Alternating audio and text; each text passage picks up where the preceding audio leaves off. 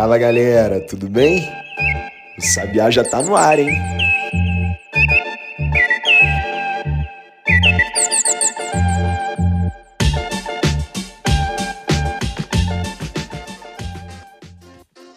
Dezenove de abril de 2022, terça-feira, e hoje eu vou começar o podcast pelo final. Se você não chega até lá, hoje então eu vou fazer você ouvir os créditos. E quem faz a edição do áudio do Sabiá no Ar é a Bia Brito, que hoje tem um compromisso importante logo de manhã. Bia, obrigado pela ajuda diária e boa sorte. Já eu sou Maurício Ferro, jornalista formado pelo UFRJ, com extensão em jornalismo econômico na FGV de São Paulo.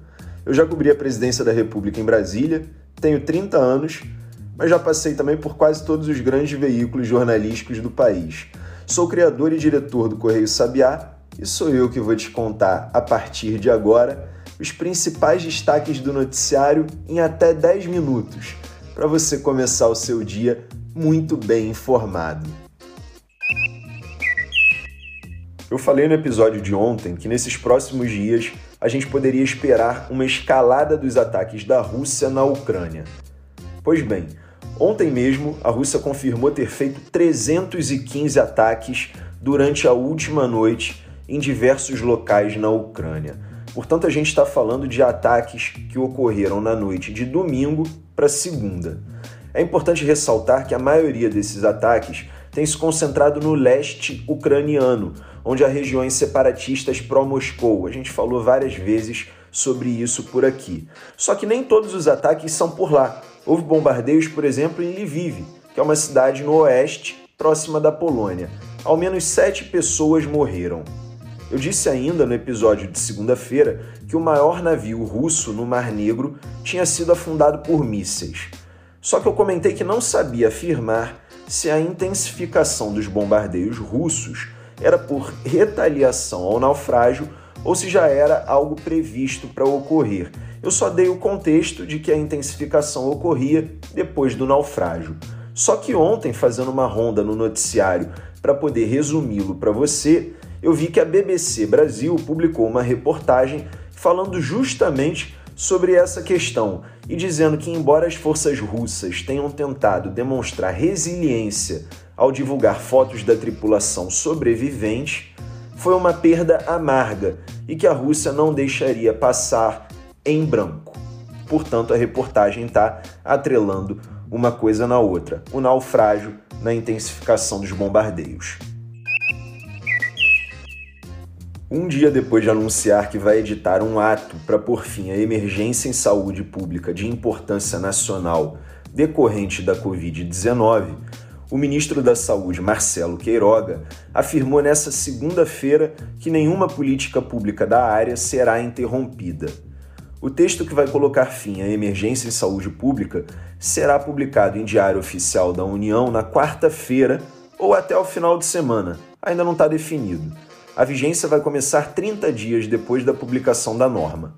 É importante esclarecer que o status de pandemia é definido pela Organização Mundial da Saúde e vai permanecer. O que o governo vai fazer é retirar o status de emergência que foi decretado por ele próprio. E ainda nessa segunda-feira, os Estados Unidos retiraram 90 países, incluindo o Brasil, da lista de países não recomendados para viajar por causa da pandemia. Agora o Brasil está numa lista norte-americana de alto risco, que trata-se de uma nota 3, numa escala que vai até 7. Dando continuidade a uma notícia que eu comentei no episódio de ontem, o pré-candidato à presidência do PSDB, João Dória, teria acertado uma espécie de trégua com o presidente nacional da sigla, Bruno Araújo, que foi destituído do posto de coordenador da campanha do ex-governador de São Paulo à presidência na última sexta-feira. Numa conversa por telefone, os dois teriam definido que Araújo continuaria sendo responsável por conversar com União Brasil, MDB e Cidadania para emplacar uma candidatura única de terceira via. Só que enquanto isso, o ex-governador do Rio Grande do Sul, Eduardo Leite, também do PSDB, vai se encontrar com o ex-presidente Michel Temer, do MDB, para tratar justamente sobre a terceira via. Eu já falei várias vezes nesse espaço sobre os atritos internos do PSDB, desde a realização das prévias do partido entre Dória e Leite até os mais recentes desdobramentos, que incluem o Leite primeiro tentar emplacar uma candidatura dele próprio à presidência, mesmo sendo derrotado nas prévias do partido, e depois ser cogitado como vice numa chapa com a pré-candidata e senadora Simone Tebet, do MDB do Mato Grosso do Sul. Em resumo, todas as notícias mostram um grande impasse sobre quem será o nome de consenso da terceira via, que disse que decidiria entre um candidato único dos quatro partidos: União Brasil, PSDB, MDB e Cidadania. E os destaques de hoje ficam por aqui, mas a gente ainda vai fazer um giro pelo resto do noticiário com algumas notícias que você ainda precisa saber para começar o seu dia muito bem informado. E antes disso, eu peço que você não esqueça de seguir o Correio Sabiá aqui e nas redes sociais, arroba Correio Sabiá, além de ativar as notificações e compartilhar o nosso trabalho de jornalismo independente. Já são três anos e meio levando informação confiável para você. O ex-governador do Rio Grande do Sul, Eduardo Leite, do PSDB, que a gente estava falando agora há pouco, fez uma reunião nessa segunda-feira com o presidente nacional do Solidariedade, Paulinho da Força, e o deputado federal Aécio Neves, do mesmo partido, PSDB, de Minas Gerais, também participou do encontro junto aos dois. Aliás, num post no Twitter, Paulinho mostrou uma foto do trio e disse na legenda que esteve com seu amigo e deputado Aécio Neves e com o ex-governador do Rio Grande do Sul, que lhe explicou sobre o seu trabalho para ser candidato a presidente pela terceira via. Já Eduardo Leite postou a mesma foto nas suas redes, mas cortou Aécio do enquadramento. Outra coisa importante que você precisa saber é que Paulinho estava dialogando com o PT, do ex-presidente Luiz Inácio Lula da Silva, também pré-candidato à presidência da República. Só que não gostou nada de ter sido vaiado por petistas num evento de centrais sindicais realizado na última quinta-feira, dia 13. Para contornar o impasse e tentar garantir o apoio do Solidariedade nas eleições desse ano, Lula e a presidente nacional do PT, a deputada federal Gleisi Hoffmann, do Paraná, farão nessa terça-feira, às 10 horas da manhã, uma reunião com Paulinho, que também é presidente de honra da Força Sindical. E para encerrar esse assunto, é importante também que você saiba que o PT, o PV e o PC do B registraram nessa segunda-feira uma federação a gente está preparando no Correio Sabiá, para quem financia o nosso jornalismo independente, um e-book com o glossário das eleições. E esse vai ser um dos conceitos que a gente vai explicar para você. Falando em eleição, no ofício enviado ao WhatsApp, a Procuradoria da República em São Paulo, que portanto faz parte do Ministério Público Federal, disse ver risco de retrocesso na propagação de desinformação com o novo recurso que o aplicativo pretende lançar, chamado Comunidades. Atualmente, o WhatsApp só permite 256 usuários num grupo. Só que o Comunidades vai permitir reunir até 10 grupos sob o mesmo guarda-chuva, uma comunidade. E eu disse no episódio de ontem que, em acordo com o Tribunal Superior Eleitoral, o recurso só deve entrar em funcionamento depois da eleição, o que foi criticado durante o final de semana pelo presidente Jair Bolsonaro, algo que eu também comentei aqui.